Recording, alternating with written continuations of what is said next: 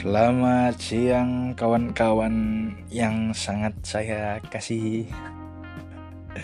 Aduh, berjumpa kembali ya sekitar satu minggu. Ya kan memang uploadnya satu minggu satu kali. Nah jadi hari ini kembali lagi bersama saya tentunya dengan background ayam-ayam yang berkokok karena sebenarnya cuaca Manado sedang anu nih yes sedang mendung seperti pagi hari hanya ini sudah siang ya. anyway ya mau mengucapkan terima kasih banyak atas support dan dukungan dari support dan dukungan support dan ya telinga kalian yang bersedia untuk mendengar Richaro Podcast. Richaro Podcast masuk di top list Indonesia. Uh um, I'm very proud sebenarnya pembentukan Richard Wa Podcast ini tidak didasari apa-apa. Hanya gabut saja lalu saya merekam nih ih tiba-tiba kok banyak yang denger aduh. Padahal ini podcastnya eh, menurut saya so boring boring man tapi tidak apa-apa. Kita berusaha trying to get um, to get uh, apa? To get uh, something that uh, bisa menjadi inspirasi untuk sekitar kita. Eh, inspirasi-inspirasi palamu. Oke, baik. Seperti janji minggu kemarin, hari ini temanya akan membahas tidak jauh dari MBTI. Oke, tapi sebelum itu lu lu pada udah pernah anu gak sih yang ngetes MBTI lu apaan ya misalnya begitu. Cuman ya Hari ini kita bakal membahas, mengulik, mengupas setajam silet. membahas, mengulik, mengupas MBTI ini. Karena saya merupakan seorang pemuja MBTI, enggak. Saya merupakan seorang yang percaya MBTI ya, sama seperti zodiak sebenarnya. Orang ada yang tidak percaya MBTI tapi sangat menuhankan zodiak. Nah, saya kebalikannya. Cuman kan kita tidak boleh menuhankan ya. Karena Tuhan itu tidak mau didoakan. Oke, selamat datang di Ricarwa Podcast eksklusif on Spotify.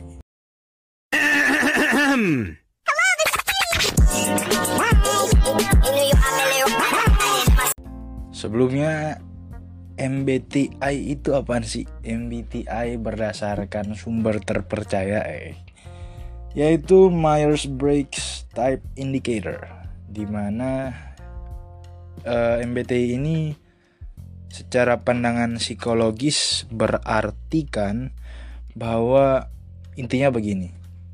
Kita ini hidup di dunia, ais, di dunia dengan keterbatasan eh, dengan bisa mengeksplor kepribadian kita secara luas dan ya bisa terbagi-bagi itu.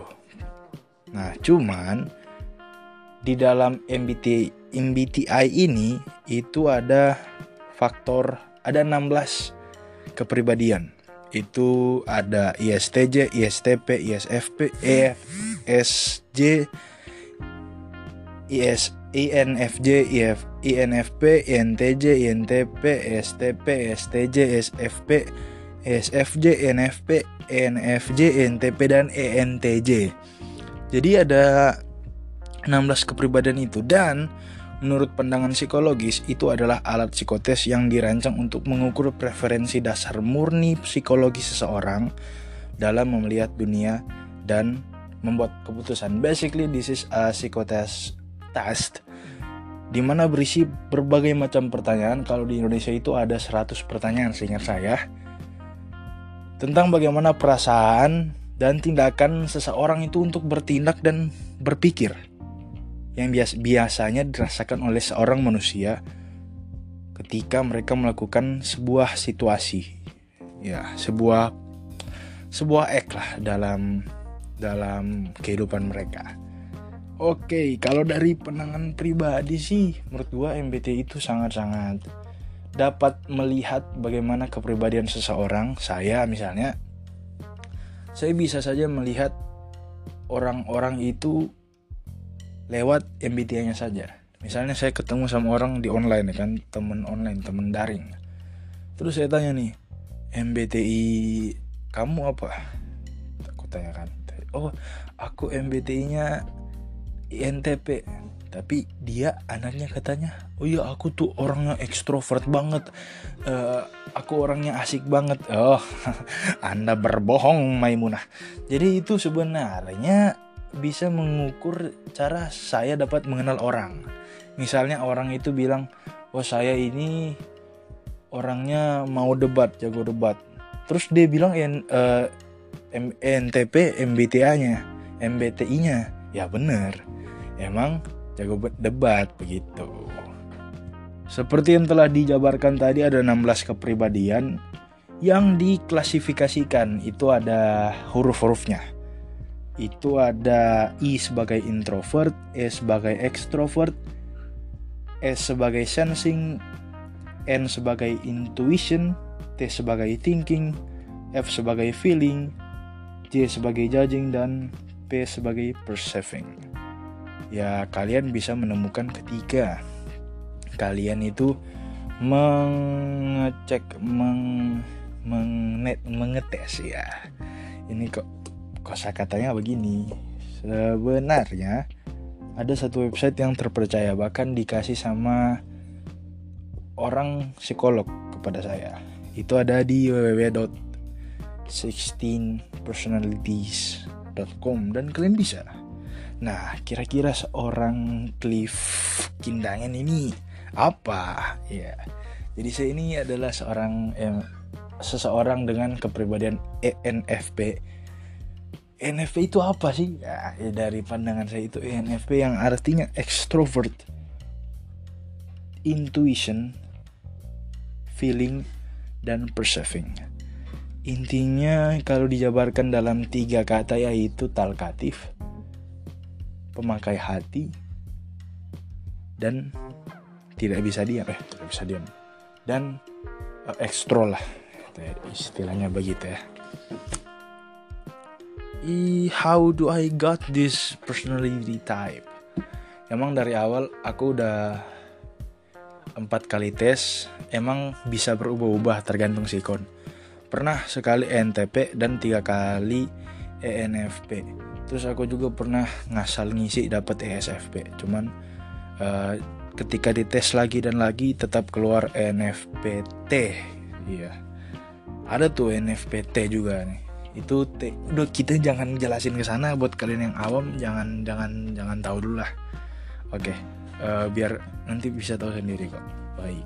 Nanti kalian tes ada. Nah how do I got itu sebenarnya setelah saya mendapatkan hasil tes itu saya lebih bisa melihat dunia anjas. Lebih bisa melihat who I am who am I? Who hmm, loh ternyata saya ini ada gitu orang-orang yang sama seperti saya. Yang orangnya talkatif kreatif inovatif uh, pakai hati banget. eh, nggak uh, bisa diem begitu misalnya. Dan itu ada.